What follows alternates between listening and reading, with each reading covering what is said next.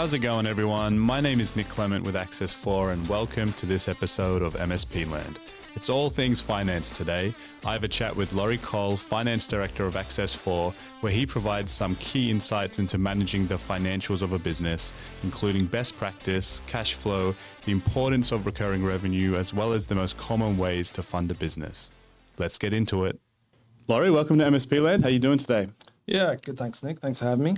No worries. Great for, for you to be here. I'm, I'm pretty excited about this episode, speaking to another Access4 native um, and going into a topic I'm probably not as well versed in as I probably should be. So um, I know there's going to be heaps of learnings for myself, but also for the other business owners um, and directors of MSPs out there. I think we'll get a lot of benefit from this. So just to begin with, though, uh, can you please give me a bit of an introduction to yourself out there for those who don't know you, as well as what your sort of Access 4 story is? Yeah, absolutely. So, um, obviously, my name's Laurie. I'm the finance director at Access4. Um, uh, back in the day, I sort of was an auditor. Um, uh, that's where I started my, mm-hmm. my trade. Um, I, uh, I initially I found out pretty quickly that wasn't for me. Um, I, it was a great sort of set of fundamentals that I learned from a business perspective and from a finance perspective. Yep. Uh, but I definitely found my passion was in being within a business and helping that sort of grow and thrive and and, and looking at it from a financial aspect and trying to you know help different departments mm-hmm. as well um, think about their contribution and their financial um, sort of implications of, of that as well. So yep. um, uh, started there um, and then I sort of commenced uh, working with uh, Tim Sargent Stan, some of the, the founders yep. of this business, um, uh, at a previous role. Mm-hmm. Um, and, um, you know, when they sort of identified the opportunity for MSPs and, and CSPs to take the sort of lion's share of, of the voice wallet um, yep. from sort of the, the bigger players, um, it made sense for me to, to jump on board and, and really be part of that journey. Yeah, cool. Um, uh, so yeah, I started out. It took as a numbers man. It took me a while to to actually justify my my role. Um, you know, we'll talk about uh, um, uh, financials and, and, and, cash flow and you know predicting out um, in that regard. But um, I, I, sort of worked you know behind the scenes for for, for a couple of years, and then sort of in October um, 20, uh, 2020 uh, 2018 sort of yep. I came full time. Yeah, um, cool been a bit of a diverse um, experience since then, wearing it, wearing many many different hats. But yep. uh, it's been a fantastic uh, journey, and I'm looking forward to sort of the next chapter. Yep, yep, yeah. And I, and I know you're involved in so many aspects of this business, not just squarely the financial side. I I, I always I always sort of remember when um, Matthew Jamison, our head of channel, came on board. He was like oh, it's the first time I've worked with a finance director who knows what SIP is. It's so refreshing. So it, it, that just always comes to my mind. But look, let, let's just jump into it. We've got a bunch of different topics to go into. Um, and I just want to start with a bit of a more general question around, you know, if, if, if you are a business owner, if you're running an MSP, when it comes to uh, the, finan- the financials of a business, uh, what do they really need to be thinking of and most aware of? Yeah, look, it's a good question, and each business uh, is going to have sort of its own objectives. I think um, there's probably a couple of key things to to, to know and understand to be able to sort of know what levers you've got to pull in, in various scenarios. Mm-hmm. Um, so you've obviously got the sort of key financial statements um, being the profit and loss, you know, the performance of a business. You've got the balance sheet, which is, you know, where you at, uh, where you're at at a certain point in time. Yep. And then sort of a statement of cash flow, which um, really is the the bones of, of a lot of what a business is and, mm-hmm. and what you need to focus on. Um, but then sort of stepping up a level um, to, to understand what you want from a business perspective, you need to sort of consider a couple of things, and that's one: who are your key stakeholders? Mm-hmm. So, for example, your shareholders. Yep. Um, what do they want? Um, and and that sort of helps drive a lot of the strategy that you're going to put in place. Mm-hmm. Um, and and depending on what they want, and you know that they have a couple of different options about sort of how they think about um, that particular business, and you know either they've they're very focused on a dividend, mm-hmm. um, they're focused on sort of enterprise growth mm-hmm. and the value of that business, or maybe a, a, sale at the end of the day, right? Yep. And I think based on where your uh, your stakeholders are looking is really uh, d- drives what levers that you'll look at within your business. Sure, sure. Yeah. So if you're privately owned, if you're you know owned by private equity, if you, if you have a few different private investors, it's all going to change what your strategy will essentially be from a financial perspective because you have different levers which you can pull. Absolutely. So, yeah, take your example of a private equity, right? Yep. Um, they're generally motivated by um, sort of increasing the value of the business for, for a sale at a certain point in time. Yep. Um, and, and depending on how that business is valued, it might be on a sort of ARR or revenue multiple or an EBITDA multiple. Um, you then look at the business uh, a certain way in order to you know achieve those objectives. Yep. Um, so, for example, um, you know if if you're valued on a revenue basis, you might then uh, focus a lot on the different types of strategies. So it's not really a lever as such to, to pull because when I think about levers, you're sort of pull, pulling back on something. Yep. Yep. Um, but really, uh, you're looking for the types of um, you know strategies and growth strategies that's going to play out over the time period that that sort of shareholder is interested in. Yep. Um, and so, what you're doing in that scenario is, is you know placing a, a series of strategic bets. Um, ideally, those sort of strategic things have uh, you know a certain amount of growth attached to them, and you're ranking them in in order of um, you know where we think that sort of market share is going to come from. Um, and flip side, if it's an EBITDA um, company, um, or, or uh, you're sort of more after that sort of sustainable, uh, profitable growth, Yep. um, that you see it on the bottom line as well as the top line. Um, but it might, um, uh, uh, but yeah, it, it it's it, it's a similar type of strategy, but you, you're just considering more than just the top line Yep. uh, growth. And then finally, you got your dividends uh, Yeah. as well, which is a very similar comment. Um, uh, you, you want sustainable uh, growth. You don't want growth at all costs in that scenario, um, uh, and and therefore you're you're still ensuring you know your business is resourced adequately to to get that profitability. Yep. Um, um, but it's it's not as sort of dear or, or um, as aggressive as say a top line growth strategy. Yeah. Fair enough. And then you've you've got your crisis mode, Okay. right? which is your um, uh, you, you're you're not so focused on growth. Yep. Maybe you've sort of you've got sort of really tight cash flow constraints Mm-hmm. and things like that. And you're forecasting out over the next couple of months that you're going to have issues, Mm-hmm. um, and and then you sort of look at other things within your business. You know, what's a discretionary spend? And I'm Yep. sorry to say, Nick, that uh, It's not marketing, right? No, Marketing is looked at uh, Oh. uh, pretty quickly in that scenario. But um, you'll look at the discretionary spends, you'll look at pro- ad hoc projects, that sort of thing Hmm. that you've you, you've strategically put up, but maybe there's an Yep. opportunity to delay that Mm-hmm. to ensure that you're, um, uh, you know, you're you're sort of making the cash that you Yep. need to do to sustain your business. And then there's other things like you know potentially delaying capex Yeah. and Cool. other things. Okay. So a lot of different things, but I suppose the key point to get across is it really depends on one your stakeholders and Yep. two your position. Yeah, cool. Well, that's a good segue into then talking a bit more about cash, as you mentioned, specifically managing cash flow. Because for any business out there, um, you know, managing your cash flow is is something that's probably keeping the business owners up at night, right? You need to be able to pay salaries, you need to be able to pay vendors, everything else. So, if if from your perspective and in your experience working with MSPs um, and in our partner business, in our partner network, like what what should businesses be thinking about when it comes to managing cash flow? What are your sort of top top tips?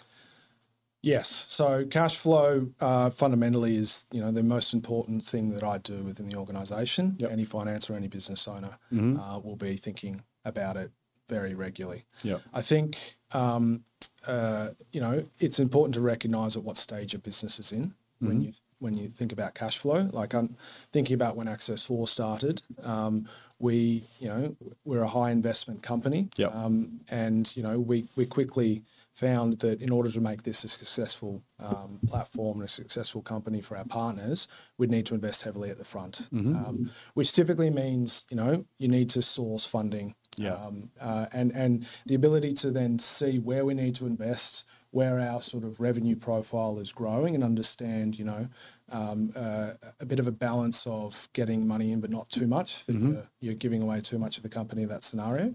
Um, that was really important at, our, at the outset. Yep. Um, so understanding where you are and, and where you're heading over the medium short term is really uh, uh, short to medium term is really important in terms of managing cash flow, um, and the ability to um, tell a story about your company.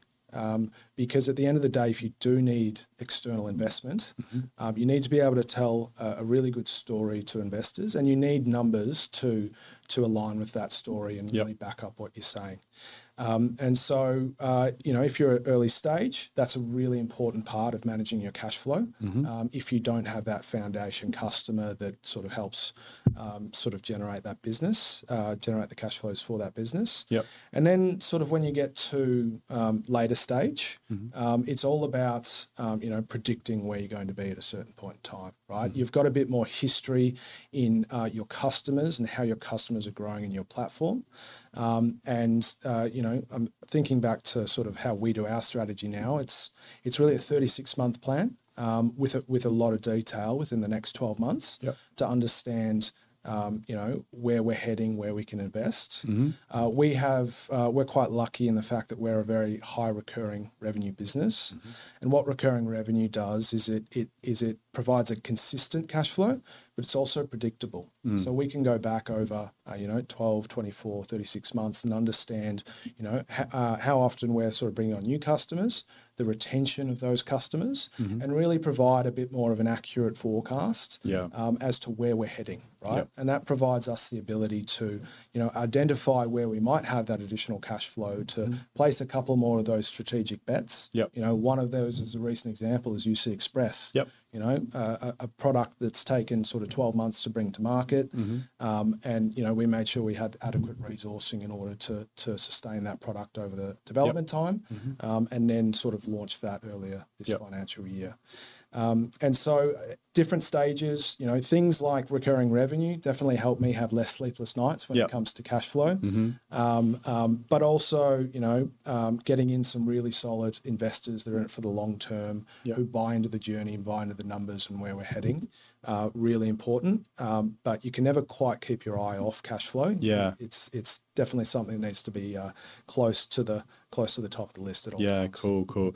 But as you say, recurring revenue is just is this is this it provides so much stability, right? Because then you have that pr- like you can you can predict where things are going to be a lot more accurately, and that's you know we always talk a lot with our partners ar- around you know we need to get them uh, hooked onto that recurring revenue model because once once they sort of get hooked into it, they're never going to let it go, and um, you know starting to move away from those project or big capex selling instead, Yeah. um, because recurring revenue is just so sustainable for a business because you know it's not it's not guaranteed, but you can you can see it recurring and ticking over every single month, and then you know as long as you're looking after your customers, um, you you really build a great base for yourself, and then that helps you in so many other ways, especially from the financial side of things that you're talking about, right? If you're wanting to get investment or funding or anything else. Yeah, absolutely. Recurring revenue really de-risks your organisation um, and and sort of provides you stability in in um, times where you know in the past it might not you might not have been able to trade through in Yep. certain scenarios, right? Because you've got that solid base. And yes, you need to absolutely make sure that your you know customer and partner services top notch because uh, re- once you focus on recurring revenue, you also need to sort of put a put a put a um, active focus on retention as well Yep, uh, because recurring revenue is not very useful um, if your if your customers are leaving. Yeah, if the if, if the churn rate's high, it's it's you- you're building a good base, but people are dropping off, and you're not recurring anymore, pretty much. Yeah. Absolutely. Cool. So I, I want to take a bit of a different turn now into key performance indicators. You know, um, you know, KPIs are something everybody understands, but it's um, and everyone has a KPI, which might make them a bit scared, but also it's something that um, companies use to reward their staff um, and their team, but also keep them in the same direction. So. How important are KPIs? And, and I mean, do you, do you feel there's enough of a focus when it comes to business planning and whatnot from, from your experience in working with MSPs? Yeah, KPIs and having that sort of north star for an organisation Yep, is that's really it. key. Um, I think um, you know having a KPI that can be filtered throughout the organisation is really important. Mm-hmm. Uh, even if it's not like an individual department that you know owns a, a revenue number, for Yep. example, but they should have their own, uh, in my opinion, KPI that really talks to the that north star that for, for, for that the organisation puts up as you know, the key thing to do in the next three to five years. Yep.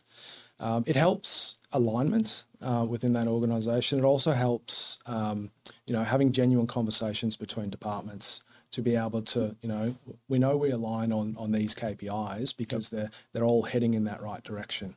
Um, so for us, um, you know, transparently um, from a sales perspective, it's MRR. Yep. Uh, that, that's grown over time. We, we had some learnings at the beginning uh, of Access4 where we focused just on subscriptions and Mm-hmm. found out that, um, you know, that uh, didn't really come to the heart of the matter Sure. um, w- when it comes to just pure, um, you know, motivation of, of the sales force and, and everything like that. But when we talk to our individual departments, um, they've got their own sort of metrics that that sort of tie into that. For example, our porting team, you know, we, we pride ourselves on being one of the better um, uh, porting organisations and, and really trying to get the best result and, and, and get it on quickly, right? So Yep.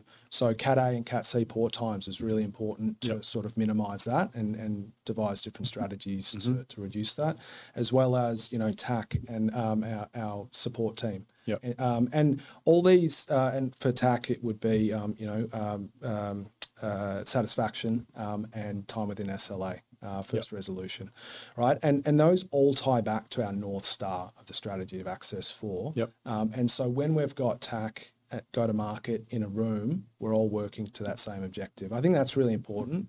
Um, but it you also need sort of the transparency around the organisation for everyone to know their own KPIs as well. That's it. So it deserves time uh, and attention to, to get that right, but it does take time to make sure Yep. that you know you believe those metrics are all sort of relating back to that key north star of the organisation. Yeah, cool. And look, I've, I, I think everyone's probably seen it when KPIs go go badly. Yep. Um, you know, one one department or a certain team has KPIs that don't ladder up into that north star of the company, Mm. and they might be absolutely knocking their KPIs out of the out of the park, Yep. but the overall business performance might not be. So you get to the end of the financial year and they're having conversations about remuneration and everything else, and they're just like, well. This is going to be guaranteed, but then from a business perspective, they're looking at well, you know, Yep. we're not actually hitting our revenue targets or whatever that that that that overall sort of north star is. So, it, like from my perspective, it's so important to make sure that whatever KPIs are set within a different departments that they do ladder back up to that north star. Because if they don't, you're not going to be aligned, and then it's gonna it's gonna cause all sorts of problem down the line, especially when it comes to things like remuneration. Absolutely.